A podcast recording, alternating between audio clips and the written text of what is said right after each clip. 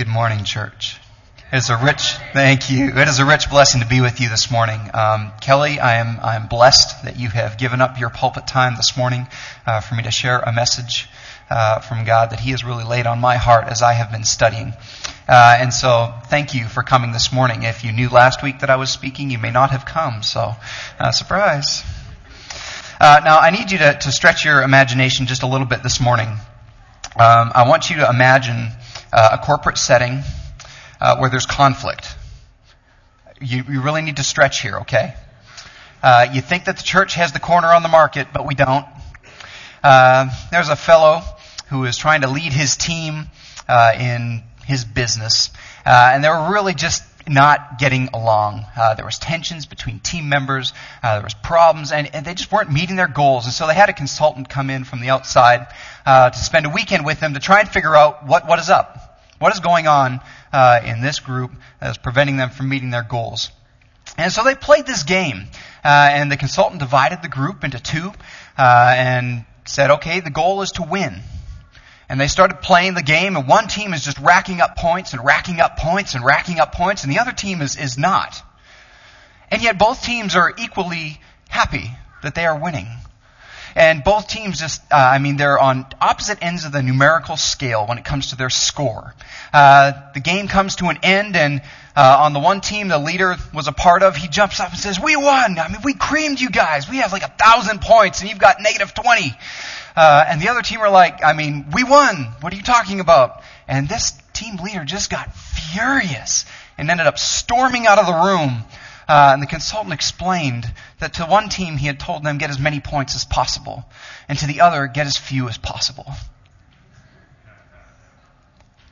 How you define success, how you define winning, makes all the difference in the world. What you're shooting at makes all the difference in the world. It could be said, I think, that the whole New Testament is aimed towards this reorienting our notions of success towards the cross of Jesus, God's vision of success. And I'm here in the midst of boomtown Calgary, although maybe not as much in the last few months, to proclaim a very unpopular gospel but it is the gospel of Jesus Christ. No book does this more thoroughly, I think, than 1 Peter, who sees the sufferings of Jesus as the model for Christian life. It's the model for marriage, for your work ethic, for your identity as a person and as a whole people, for your identity and your work as a shepherd or an elder, and even the second coming. Peter writes to a persecuted church. He writes to a church who is in the midst of suffering for their faith, and he writes so that they might stand firm. Uh, I just want to read a couple more verses that are outside my text this morning. At the end of 1 Peter in chapter 5, he writes this. Uh, chapter 5, verse 10. And the God of all grace, who called you to his eternal glory in Christ, after you have suffered a little while, will himself restore you and make you strong firm, and steadfast. To him be the power forever and ever. Amen. With the help of Silas, whom I regard as a faithful brother, I have written to you briefly, encouraging you and testifying that this is the true grace of God. Stand fast in it. I think the true grace of God he speaks of is the whole letter he's written up to this point.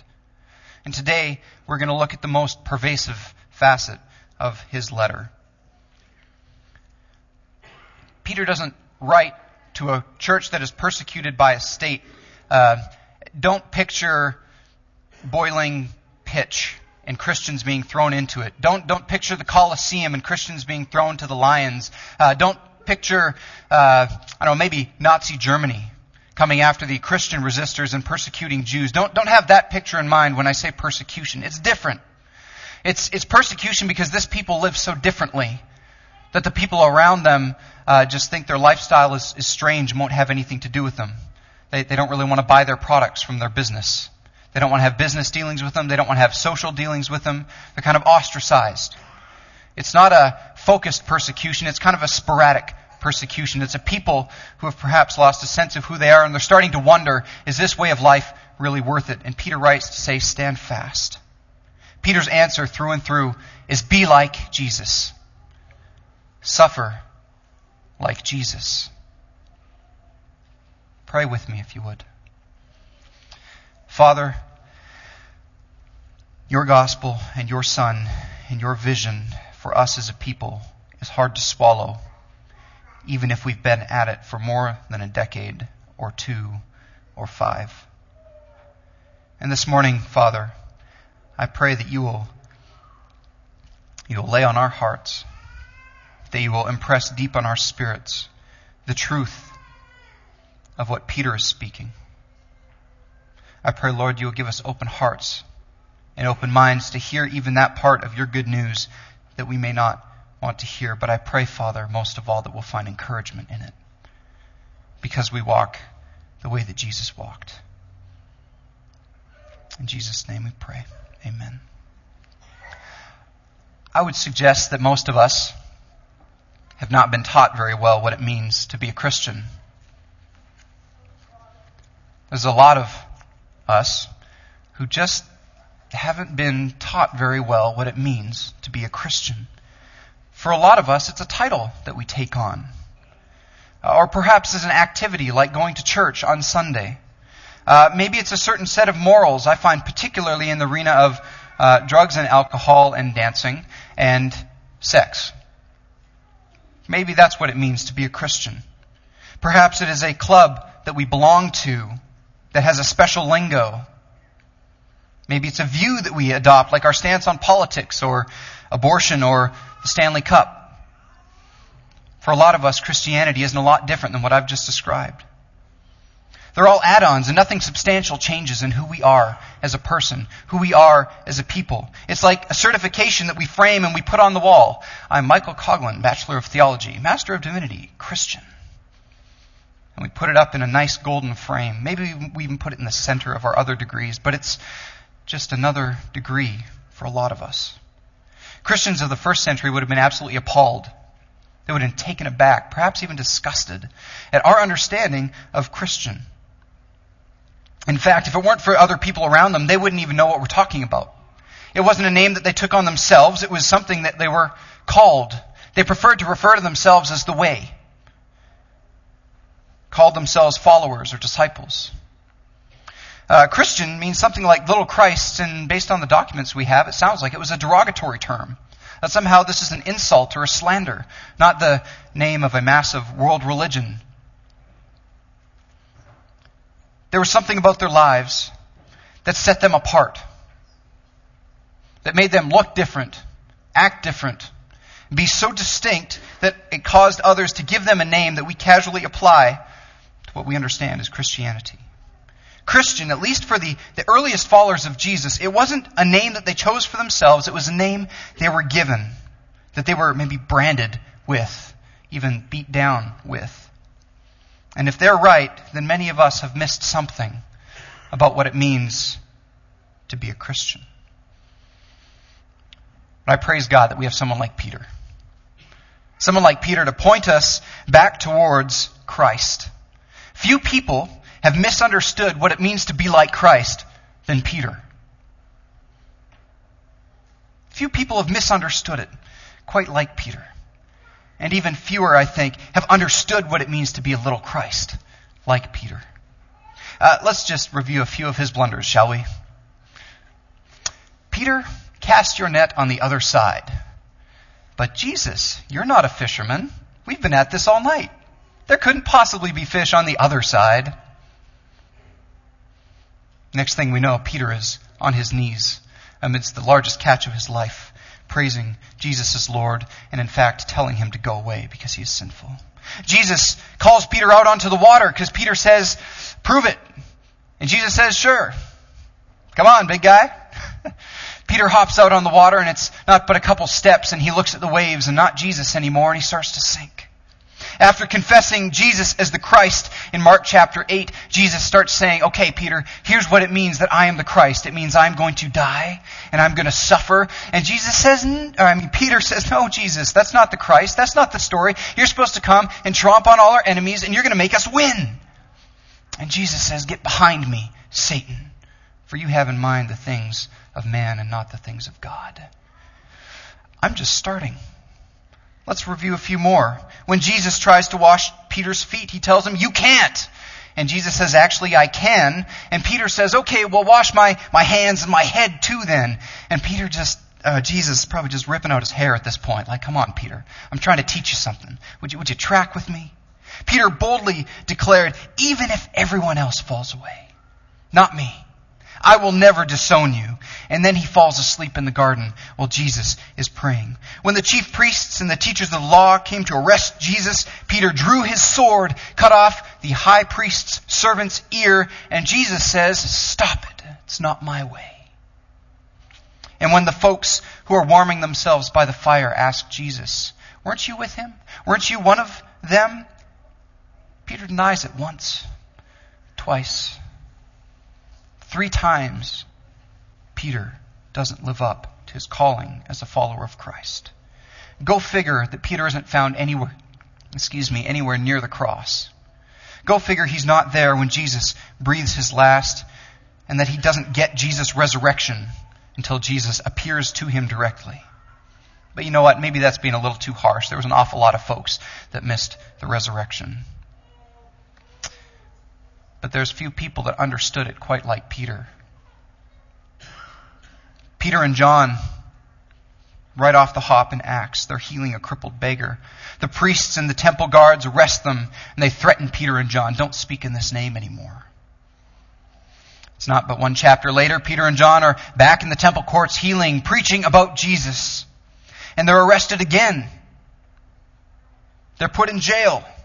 But an angel lets them out and they keep preaching. They're rearrested. They're nearly killed but beaten instead. And then they go on their way rejoicing. I found that profoundly odd, don't you? That they are beaten and they are joyful. For them, there's something in suffering that says, I am walking like Jesus. Chapter 12 of Acts, Herod imprisons Peter with the intent of killing him, but an angel lets him out and if history is right, Peter's end actually comes in a pretty gruesome sort of way. He is, in fact, crucified upside down for his love and his devotion towards Jesus. Peter's walked both paths. Peter's followed Jesus Peter's way, and he's walked the path of following Jesus Jesus' way. He knew exactly what it meant to be a little Christ. Given all that he's been through, then, it's no surprise, at least to me, that Peter's letter begins, it ends, it finds its center of gravity, and is filled to overflowing with Jesus. Uh, remember hearing a story once about uh, a little girl who was at a Bible camp, and the, the teacher is, uh, has a whole bunch of kids sitting around and saying, okay, we need to kind of break them of the habit that the two answers that are valid are Jesus and the Bible. Uh, we understand that, right? Most of us have been through Sunday school. We know that those are the right answers. Um, I find it ironic that at the end of all my seven years of study, that's still the right answer, by the way. On with the story. Uh, and so the teacher's trying to say, okay, let's, let's try and get them to think on their feet. And says, you know, sees a squirrel kind of scampering up a tree. What, what is that? And one girl kind of hesitantly puts her hands up and says, you know, I, I think it's a squirrel, but I'm going to go with Jesus. Oh, I love children. For Peter, it's Jesus in the morning, Jesus at the noontime, and Jesus when the sun goes down. Jesus Christ sends Peter. That is, Peter is an apostle of Jesus Christ. God, in the book of 1 Peter, is Jesus' Father. Jesus isn't God's Son.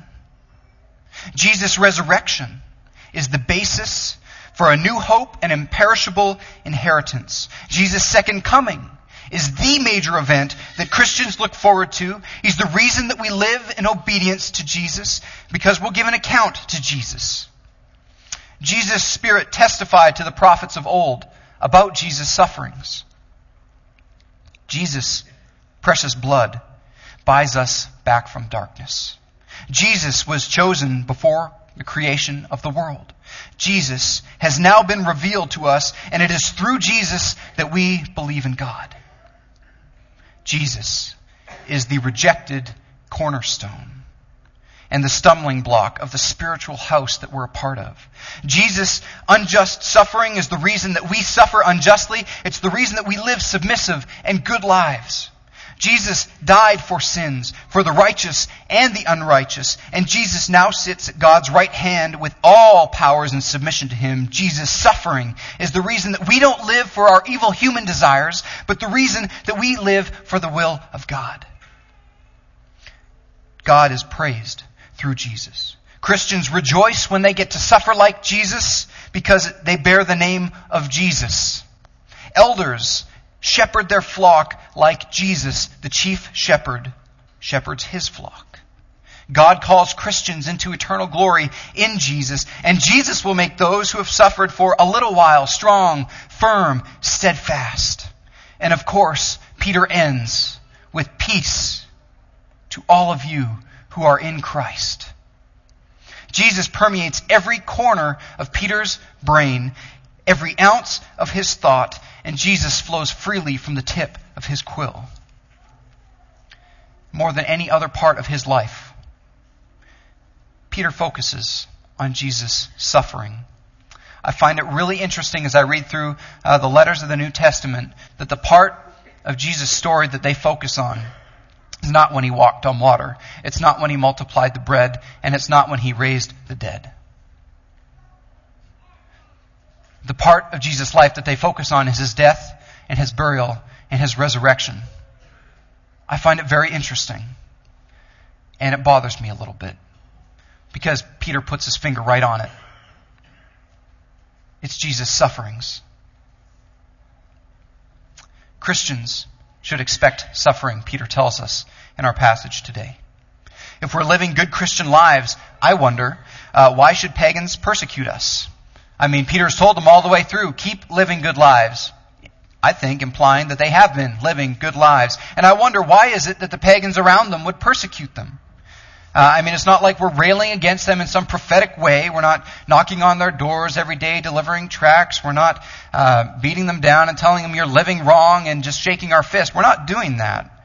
We're just living quiet lives in submission to authority. We're paying our taxes. We're serving our neighbors. So, so why are the pagans so upset? Why is it that we should expect suffering? Here's my stab at it. It's kind of like a friend of mine called Jamie Grieve. Uh, Jamie worked for Access Communications, which is a cable company out in Regina, and, and they work hard.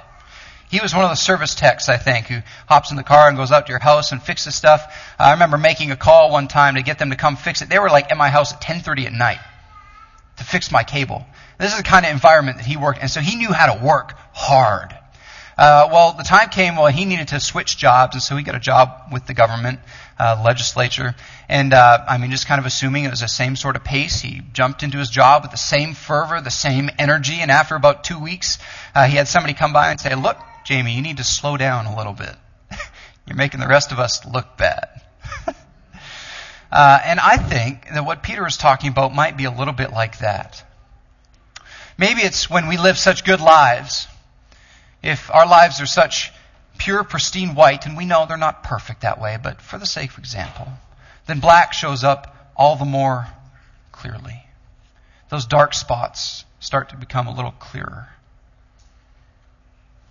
And so perhaps it's that the pagans around these Christians, uh, it's not the problem with them, uh, with the Christians, it's the problem with the pagans, that they're seeing things in their own lives they don't like very much. And I wonder if that's part of what Peter is calling us to. Uh, for Peter, Christian suffering is a cause for rejoicing because it's a vivid and deep participation in Jesus, in his life, in his death, and burial, and resurrection. Most of us have experienced that in baptism, but for Peter, it's an ongoing thing. It's not just a one time event. And it kind of bothers me because it leads me to the question okay, so if I'm not suffering for the sake of my faith, does that mean that I have a living faith? if the people around me aren't labeling me as a Christian, as odd, as set apart and different and weird, am I in fact living the life that Peter would call me to? Am I living the life that follows the death and the burial and resurrection of Jesus. But there's also good news. Uh, let me back up. Uh, Christian suffering, uh, like Jesus, uh, is a particular kind of suffering. Peter doesn't let us get away with just anything. If you're cruising down the Deerfoot, 130, 140, and a cop pulls you over, and you suffer a significant ticket for it, don't count it as Christian suffering. Doesn't count. Peter says, don't suffer as murderers or as thieves or as evildoers or as meddlers. Um, you have to suffer like Jesus suffered. You got to suffer for doing good. And that's an awful lot harder. And I've started wondering, well, what does that look like? And why would I suffer for it? Aren't people usually pretty receptive to good? But they're not always. Uh, I mean, think about if you hear some domestic disturbance going on next door and you go pound on the door and say, hey, what's going on? You think it's going to be well received? You want to do good and save some folks? Maybe one particular folk from another folk? Think about it. Not all good is received well. Uh, and yet, that's the kind of suffering that Peter is calling us to. Uh, and here's the good news. Not only is it a particular kind of suffering, and not only is it suffering that identifies very deeply with Jesus, but it is suffering that leads to glory. We don't often think about this either. Jesus didn't get resurrection before he died, before he suffered, before he went to the cross. In fact, the New Testament writers are all very consistent on this. That is the path to glory. To be like Jesus is to suffer like Jesus, is to receive the same reward that Jesus received. Christian suffering is a way of trusting ourselves, I think, to God's will. Um, when God calls us to not repay evil with evil, but to keep doing good, to bless and not curse. Uh, I think this is part of trusting judgment to God entirely. And when we look at suffering in the face, especially if it was a drastic suffering like what Jesus could see, I'm sure that he knew death was coming. And he said, God, I trust you, not me. Every ounce of my being wants to run. I mean, he asked for God to let this cup pass, right? Jesus knew death was coming. And yet, he paused. He reflected, and he decided, Your will, not my will. He trusted God to be faithful to what God said he would do.